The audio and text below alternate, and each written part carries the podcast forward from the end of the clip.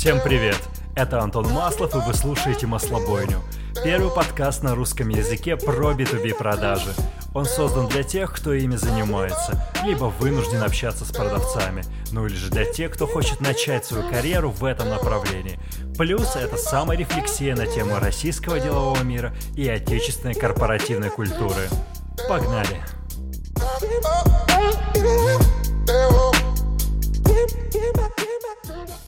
Доброе утро, дорогие друзья! Маслобойня номер 25 уже в эфире. Просыпаемся, бодримся. В конце концов, за окном наконец-таки прекрасная погода, если вы живете в Москве. Впереди нас ждет три дня грозы, а значит, можно наконец продуктивно поработать. Прежде чем мы перейдем к основной теме этого подкаста, я хочу поблагодарить каждого, кто отдал свой голос за меня на премии HCE Alumni Awards. Я прошел второй этап, теперь мнение и решение за судейским жюри. Вы сделали все, что могли, мы сделали все, что могли, и нам это удалось. Огромное вам спасибо, я супер благодарен, и ваша преданность, как говорил Фрэнк Андервуд, не пройдет незамеченной. Такими же незамеченными остались те дни, которые мы провели в режиме самоизоляции в течение последнего месяца.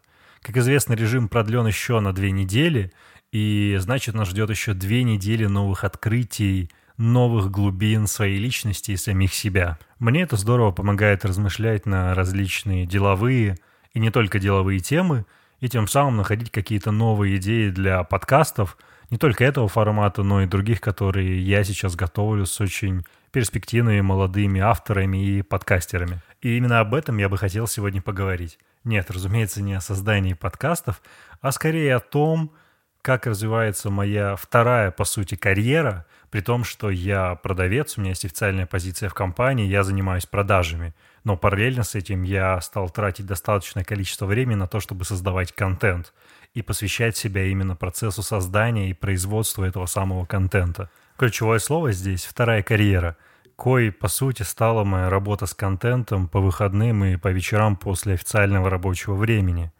Многие карьерные консультанты назвали бы это такой стратегической подработкой, стратегическим развитием. Разумеется, я никогда не воспринимал это дело таким образом. Я делал это и делаю просто потому, что мне это очень нравится и приносит много энергии. Но сегодня я хотел бы на это взглянуть с точки зрения менеджмента и в какой-то степени карьерного планирования – и какие преимущества в целом это может приносить. И давайте смотреть на это шире. То есть я буду говорить не только о создании контента, а в целом о такой сверхурочной, внеклассной работе за пределами вашей первой основной карьеры. Безусловно, базовая установка на рынке труда такова. Ты не можешь быть успешным в полной мере, если не отдаешься тому делу, которым ты занят в полной мере. То есть не посвящаешь себя ему на все время.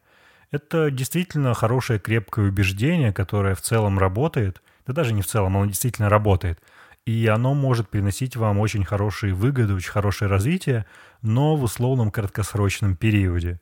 Если мы взглянем на долгосрочный период и на те обстоятельства, которые преследуют нас во внешнем мире – то опыт конкретного менеджера, ваш опыт, должен быть диверсифицированным и разнообразным достаточно, не только с точки зрения ролей внутри компании, но также и с точки зрения индустрий, в которых вы работаете, географии, в которой вы существуете, и в том числе позиций, которые вы занимаете. Разумеется, это выходит за пределы только посещения каких-то индустриальных мероприятий, участия в каких-то индустриальных комьюнити нет – Речь идет о полноценной вовлеченности за пределами работы, которая, более того, влияет на других людей и открывает вас другим людям с точки зрения вашей профессиональной экспертизы, с точки зрения ваших личностных особенностей и абсолютно во всех смыслах вовлекает вас в другие сторонние процессы за пределами вашей текущей работы. В каком-то смысле это синергия и должный мостик между вашими персональными интересами, между вашим профессиональным опытом – и вашим текущим возможностям с точки зрения времени. И в такой перспективе работу, свою карьеру, точнее, следует воспринимать как некое портфолио, которое состоит из ряда рабочих проектов, которые одновременно приносили выгоду друг другу, приносили выгоду вам и в идеале приносили выгоду обществу. Вот в таком случае вы становитесь очень привлекательным кандидатом, специалистом на рынке труда. Но довольно о своеобразных преимуществах. Давайте поговорим о том, как действительно это притворить в жизнь и начать этим заниматься. Первый вызов, с которым вы столкнетесь, если серьезно думаете этим заняться, то как найти время? Ну, серьезно. То есть сейчас по исследованиям Стэнфорда, именно Адама Гранта, вот недавно читал, рабочий день совокупно вырос на 2,5-3 часа. То есть вместо 8-часового рабочего дня сейчас все в целом работают от 10 часов. И, разумеется, выкроить в этом режиме время для того, чтобы заняться чем-то, что действительно по душе и что может принести выгоду в долгосрочном периоде, но будет крайне сложно. И знаете, следом идет вопрос, а сколько вообще следует этим заниматься? То есть сколько времени мне следует тратить на какие-то условно внеурочные занятия? Правильного ответа нет ни в первом, ни во втором случае – Дело в том, что по мере того, как вам это будет удаваться или не удаваться, вы сами поймете, сколько времени на это тратить. Но как, собственно, это время для себя условно заблокировать, говоря корпоративным языком, это очень хороший вопрос. Я рекомендую посвящать этому выходные. Выходные – лучшее время для работы, потому что, ну, если вы будете пытаться делать это вечером, по будням, то, скорее всего, вы будете достаточно уставшим после своей основной работы, достаточно уставший, и вряд ли у вас получится что-то по-настоящему созидательное или креативное, если вы этим собираетесь заниматься. Но главное, о чем следует помнить, скорее такое вот золотое правило при создании своей второй карьеры, своего такого активного хобби, это то, что все-таки рабочие вопросы и семейные вопросы вы должны решать прежде, чем переходить к своим делам. Этого следует придерживаться, и это позволит выдержать тот баланс, который существовал у вас прежде – без этого правила, ну, вы рискуете оказаться в очень незавидной ситуации. Второй вопрос, с которым вы столкнетесь, а чем же, собственно, заниматься? Нет, я не призываю каждого из вас делать подкаст. В конце концов, мне будет очень сложно конкурировать с огромным количеством подкастов про продажи и бизнес.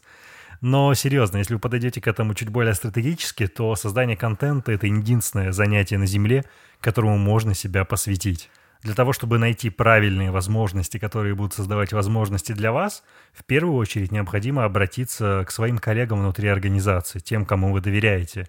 Кроме того, можно связаться с людьми за пределами вашей компании, опять же, тем, кому вы доверяете, и поинтересоваться насчет каких-то своего рода занятий, возможно, помощи, которую вы можете оказать, и которая так или иначе укладывается в ваш набор навыков – Кроме того, вы можете получше понаблюдать за своими навыками, своими пристрастиями в каком-то смысле и посмотреть, существуют ли какие-то устоявшиеся организации в этих направлениях. Возможно, в них есть открытые позиции, какие-то возможности, которые позволят вам встроиться в эти организации, начать развиваться и приносить какую-то пользу.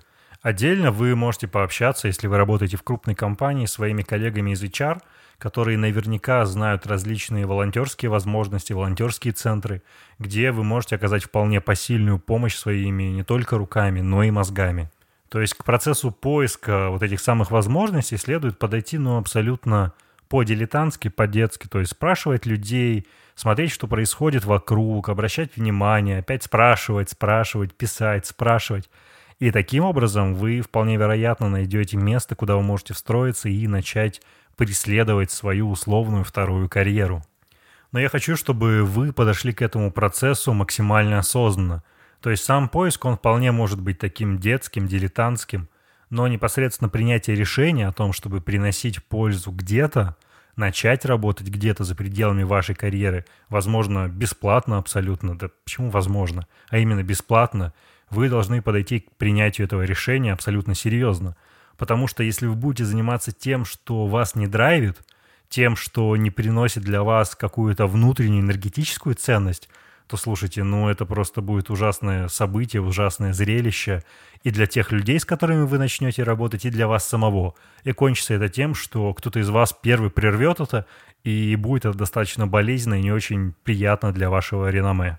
Ну и финальный шаг, который все-таки я рекомендую рассмотреть – вам нужно получить своего рода одобрение, подтверждение того, что вы можете этим заниматься. Я сейчас говорю не про создание контента, я сейчас говорю про какую-то более серьезную работу, возможно, в секторе НКО.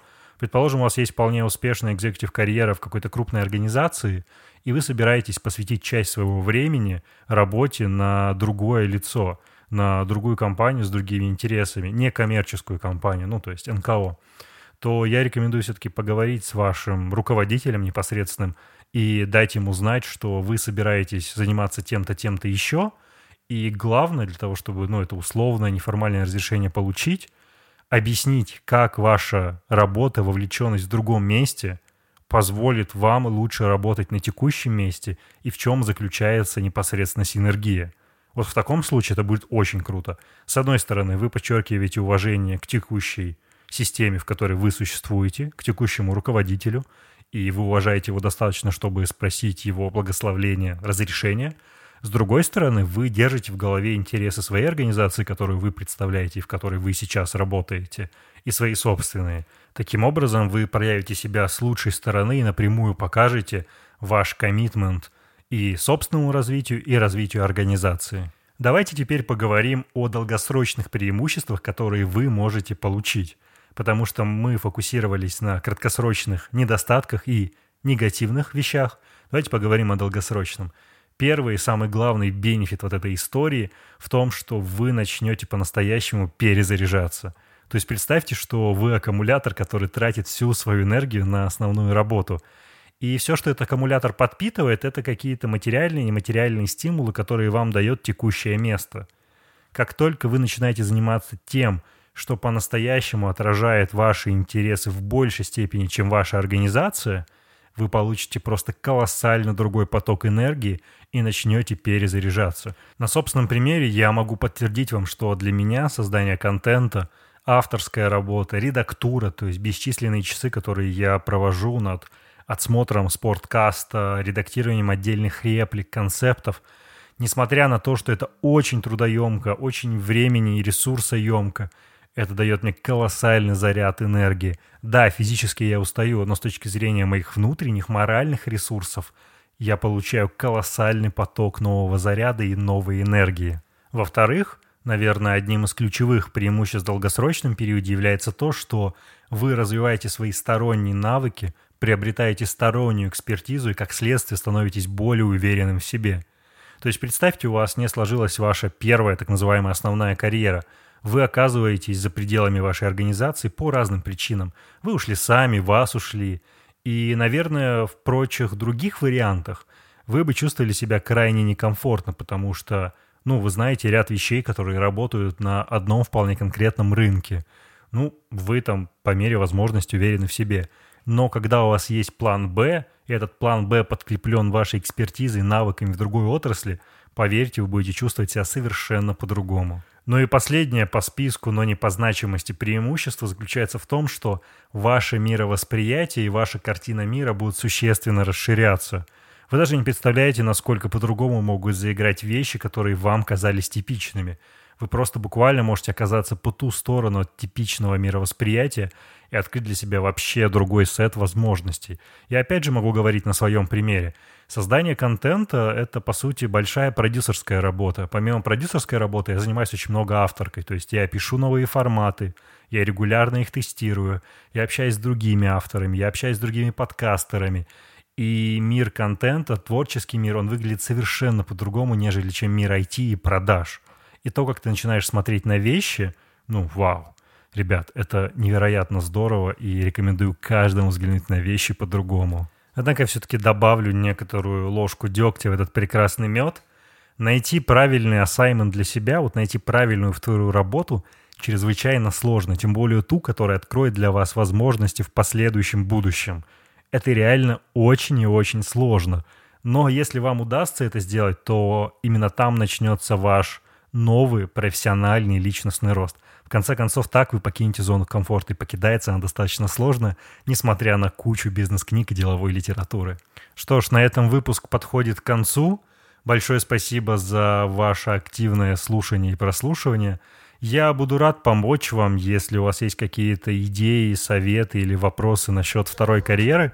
В конце концов, я занимаюсь этим без малого уже три года. Да, три года – и за это время я приобрел абсолютно новые связи, новые навыки. И, возможно, именно я смогу дать вам какую-то правильную перспективу, точку зрения, как к этому подойти. Что ж, на этом теперь точно все. Берегите себя, своих близких в лучших традициях Малахова. И до новых встреч.